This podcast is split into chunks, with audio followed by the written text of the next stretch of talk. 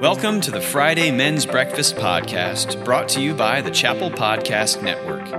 In this 10th week of our series on the life of the Apostle Paul, Max Groene unpacks lessons about God's mission for us from the life changing story of the Philippian jailer. So open your Bibles to Acts chapter 16 and join us as we continue to imitate Paul as he imitated Jesus Christ.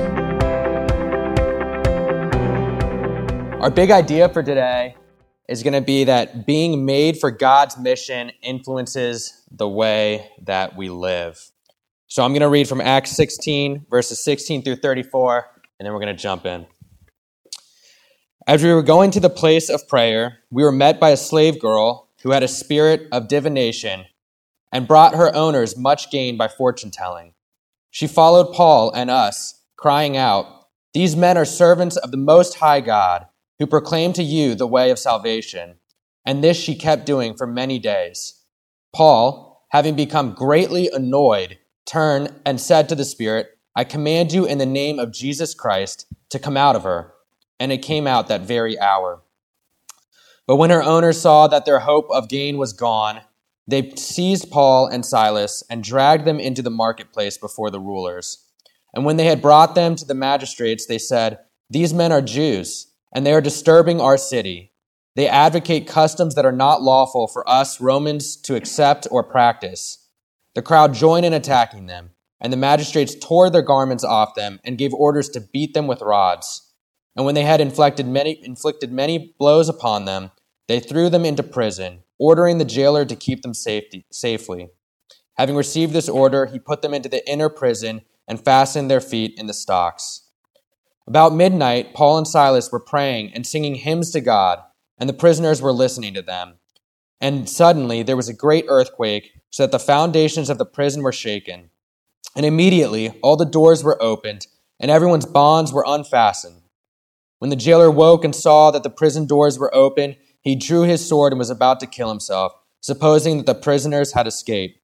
But Paul cried out with a loud voice, Do not harm yourself, for we are all here. And the jailer called for lights and rushed in. And trembling with fear, he fell down before Paul and Silas. Then he brought them out and said, Sirs, what, must I do to be saved? And they said, Believe in the Lord Jesus, and you will be saved, you and your household. And they spoke the word of the Lord to him and all who were in his house. And he took them the same hour, and he took them the same hour of the night, and washed their wounds, and he was baptized at once, he and all his family. Then he brought them up into his house and set foot before them, and he rejoiced along with his entire household that he had believed in God. And when it was and when it was day, the magistrate sent the police, saying, Let those men go. And the jailer reported these words to Paul, saying, The magistrates have sent to let you go. Therefore, come out now and go in peace. I read two extra verses, but that's okay. So I know we love maps. And again, I was blessed by being in the same city as the person in front of me. So I have the same map that Dale had circled Philippi so we all know where we are. Again, we are in the second mission journey of Paul. He's back to Philippi to preach the gospel again.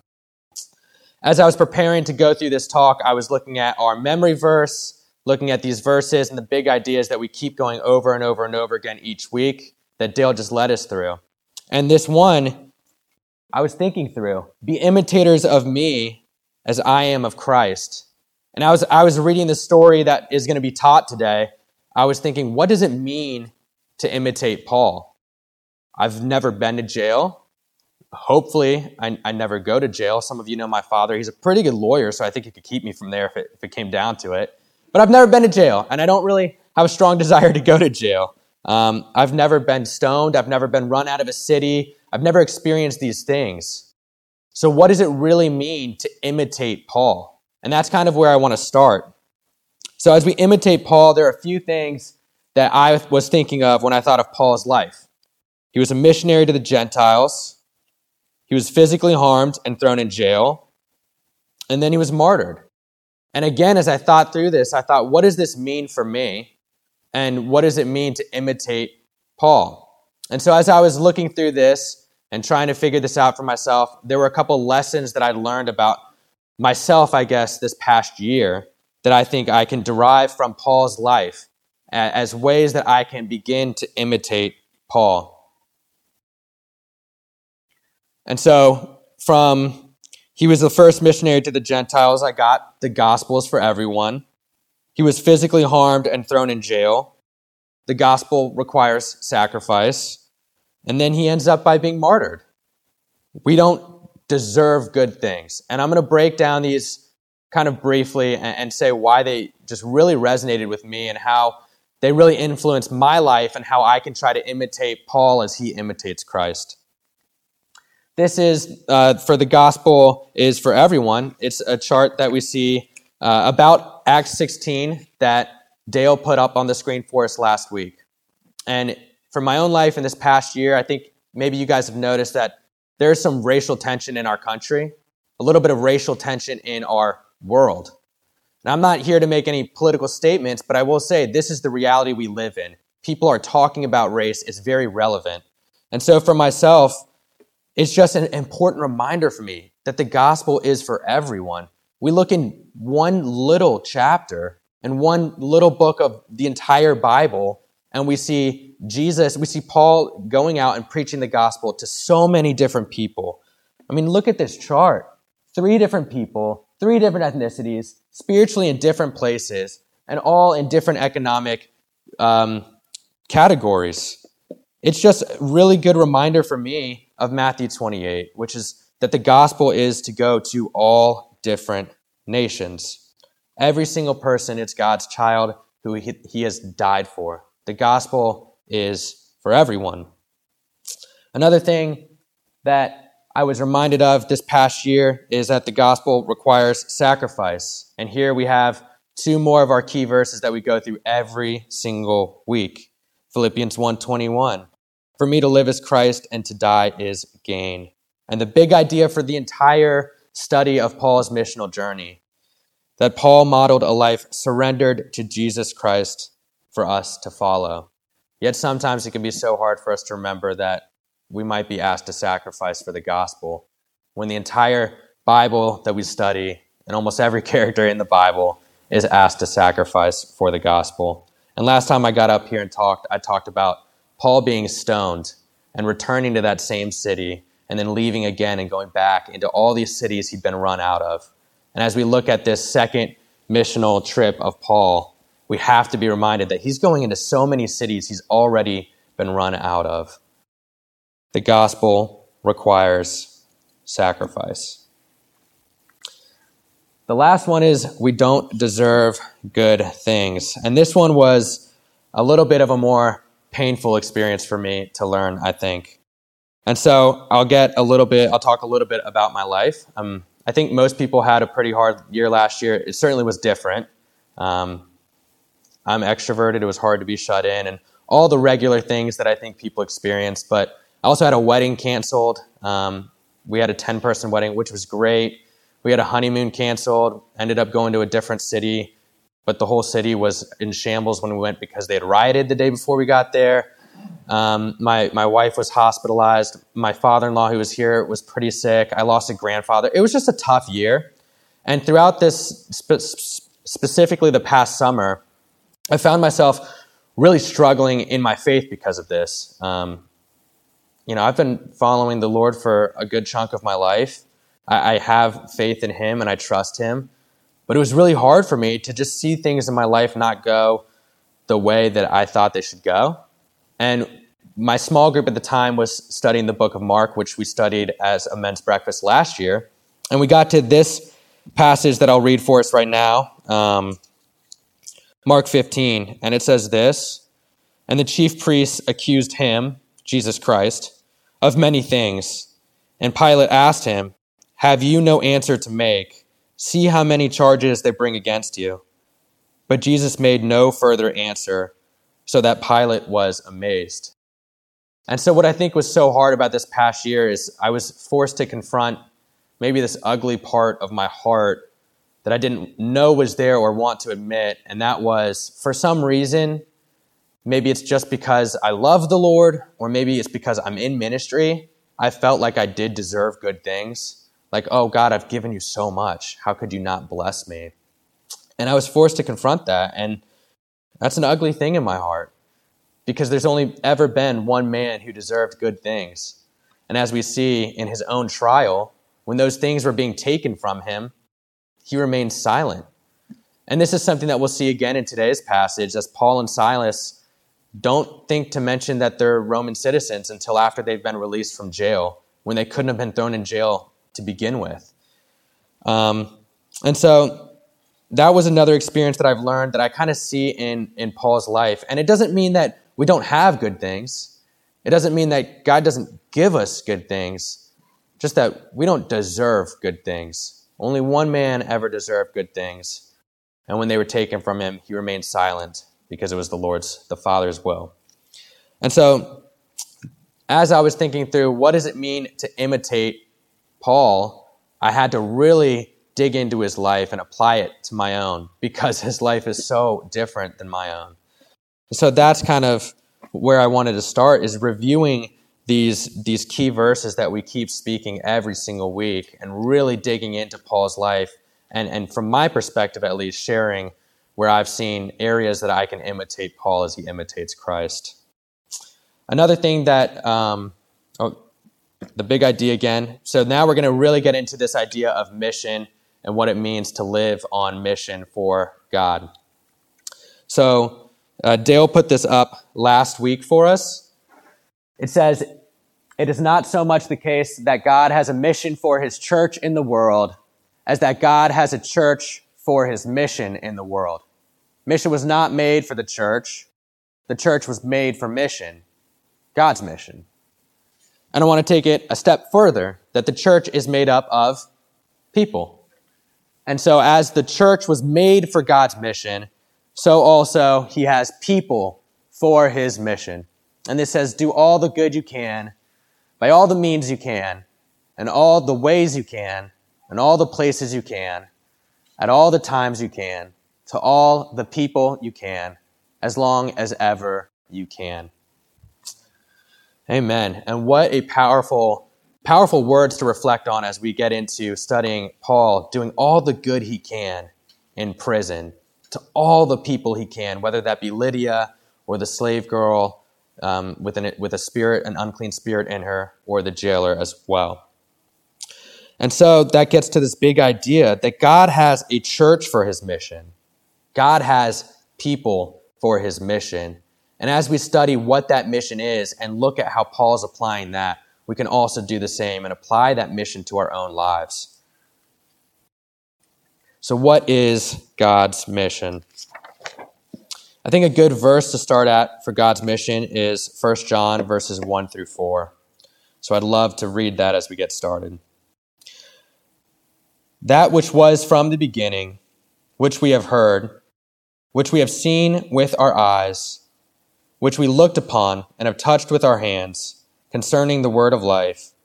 The life was made manifest, and we have seen it and testified to it and proclaimed to you the eternal life which was with the Father was made manifest to us. That which we have seen and heard, we, pro- we proclaim also to you, so that you too may have fellowship with us. And indeed, our fellowship is with the Father and with his Son, Jesus Christ. And we are writing these things so that our joy may be complete. And so, from that, I think a very simplified phrasing of what God's mission is is this that the God of creation and eternity, his mission is to be in fellowship with his children forever. And we're going to dive into this mission and look at how it applies to the story of Acts 16. The first thing that God's mission should influence in our lives, which is from our big idea that God's mission influences the way we live, is our opinion on sin. So we see sin in this text. We see um, Paul confronting a girl who has a demonic spirit in her, that she is telling people's future, telling people's fortunes. And the first thing I thought when I was reading that is how reminiscent it is of Jesus Christ approaching demons as well, and that they fall to their feet and, and cry out, O Son of the Lord Most High, have mercy on me. And in the same way, that's in Luke 4 and Luke 8, and in the same way, this girl with a demonic spirit recognizes the power of Jesus Christ that Paul and Silas are walking in. And that's just so humbling and such a great reminder that Jesus Christ triumphed over death and sin, and that even demons quake in their shoes or shake in their shoes at, at his power. And what a great reminder for us. And so, how, why does God's mission influence our opinion of sin? Because sin is what separates us from that fellowship with God, with the Father. And so, if we see that God's mission is to be in fellowship with his children forever, sin is what gets in the way of that. We see Paul have a visceral reaction to the girl following him around. They're following him, she's following him and Silas and proclaiming who they are and that they come in the name of Jesus Christ. And I love that the words that it says in Acts 16 that he was greatly annoyed. Greatly annoyed. Another word that it says, another version of that Greek says greatly disturbed by it. And so as I was looking at what was happening in this story and trying to really envision it, it feels like there are probably a lot of different things around in Philippi that might have required Paul and Silas's attention. A lot of maybe even bigger sins or sins that might have been more upfront than a girl just walking around um, and, and yelling after Paul and Silas that they were here on, on God's mission. But what I love about Paul is that there's no small sin to him. And this is what we see in the gospel that the wages of all sin are death. And so, what does it mean for us to be deeply disturbed or greatly annoyed by sin? I think that if we're honest with ourselves, there are some sins that greatly annoy us. There are some sins that deeply disturb us. But I think what we often do is we look at what we struggle with and what others struggle with, what we can relate to and what we can't relate to, and we create a hierarchy of sins. And there are some sins that greatly annoy us and deeply disturb us. Well, there are other sins that might be not as bad. But that's not the gospel, and that's not how Paul and Silas treated this mission. There was one girl who was just screaming out with an unclean spirit. And Paul was so worried, so focused on God's mission that he saw that sin, that little evil, that little thing following him around and nagging and nagging and nagging as something worthy of being greatly annoyed by. He has a visceral reaction to the sin that is following him around. And so I think that as we look at sin in our lives or in the church or in those around us, that we need to make sure that we remain greatly annoyed and deeply disturbed by all sin. That we stop this hierarchy of some sins being worse than others because all sin is getting in the way of God's mission, which is to be in fellowship with his children forever. I think a deep disturbance of sin in our lives will lead to a radical understanding and appreciation of grace that if every little sin deeply disturbs us and greatly annoys us, we will truly be able to appreciate the gift that we have of forgiveness in Jesus Christ. The next thing that I think God's mission influences is our opinion on profit. And so I think it's clear to see in this text that there are different or conflicting views of profit the first time that we that I was really seeing profit in this text was the owners of the slave girl who were making money off of her. She could tell people would come to them, she could tell them their future, and they'd collect some coin. And they get really upset when that's taken away from them. And so that is what I see as the worldly profit here. But the kingdom profit is what we see in Paul. That as he goes to prison, he sees that as a, an opportunity to profit the mission of God. And and the same thing that we see in Jesus Christ is the same thing we see in Paul is that at their trial, they remain silent. And so at the end of this story, Paul and Silas are released and they go in front of the magistrates and they basically say, Hey, I don't know if you knew this, but we're Roman citizens. And the magistrates were terrified that they had done something that was illegal to do to a Roman citizen. To, to the Jewish people who weren't Roman citizens, it would have been fine. But to a Roman citizen, they couldn't do that. And so, what I saw in that is that Paul could have profited by mentioning that earlier. He wouldn't have gone to jail. But he remained silent because it was for the mission of God. In the same way, Jesus could have profited by just doing a miracle in front of Pilate, but he remained silent because it was profit for the kingdom for him to go to the cross. And so I think that we see a, a, a disconnect between kingdom profit and worldly profit. And a lot of times, what we need to recognize is that if we are trying to live on mission for Jesus Christ and live according to God's mission, it may require us to give up worldly profit in order for kingdom profit. And then the last thing that I see God's mission influencing is the circumstance. And so, once we view ourselves as being created for God's mission, it will change how we view the circumstances around us. And so, this is something that I think we've all had to do at one point or another in hard times. And certainly, Paul and Silas have to do it as they go to prison. And I think the easiest thing to see as their circumstance here is that they went to prison. But what really struck me was yes, they went to prison and they were they had to see that as, as an opportunity to do God's mission and do God's work. But the circumstance that was more interesting to me was actually the earthquake. They had this twist of circumstances that they were free. But instead, they continued to view that as an opportunity to do God's work an opportunity to love the jailer and to minister to him and to continue singing hymns and singing the praise of Jesus Christ. And so I think that when we see ourselves as being created for God's mission, we also see a change of the circumstances around us. And so these lead us to some questions that we can discuss. I went kind of short, but that's all right. You guys have plenty of time to discuss with one another. And so our questions that we have for today, based on the big idea, which is being made for God's mission, influences the way we live. The discussions, questions will be which aspects of Paul's life is the hardest for you to imitate? How do we fit into God's mission? And what areas of life, whether that be sin, profit, or circumstance, is the hardest for you to align to God's mission? And how can we work on that this week? And so I hope that we've been able to look at Paul's life, and maybe you've been able to look at Paul's life as well and grab some stuff out of that and say, how can I really imitate that? In a world that looks very different, in a life that looks very different, how can I imitate Paul as he imitates Christ? And then as we look at what it means to be created for God's mission, I hope that that does change the way and give us a radical perspective on sin and, and by extension on grace, and then on what it means to profit as we are here on this earth and the circumstances that we find ourselves in. So let's pray together. Heavenly Father, we're just so grateful that you have a mission.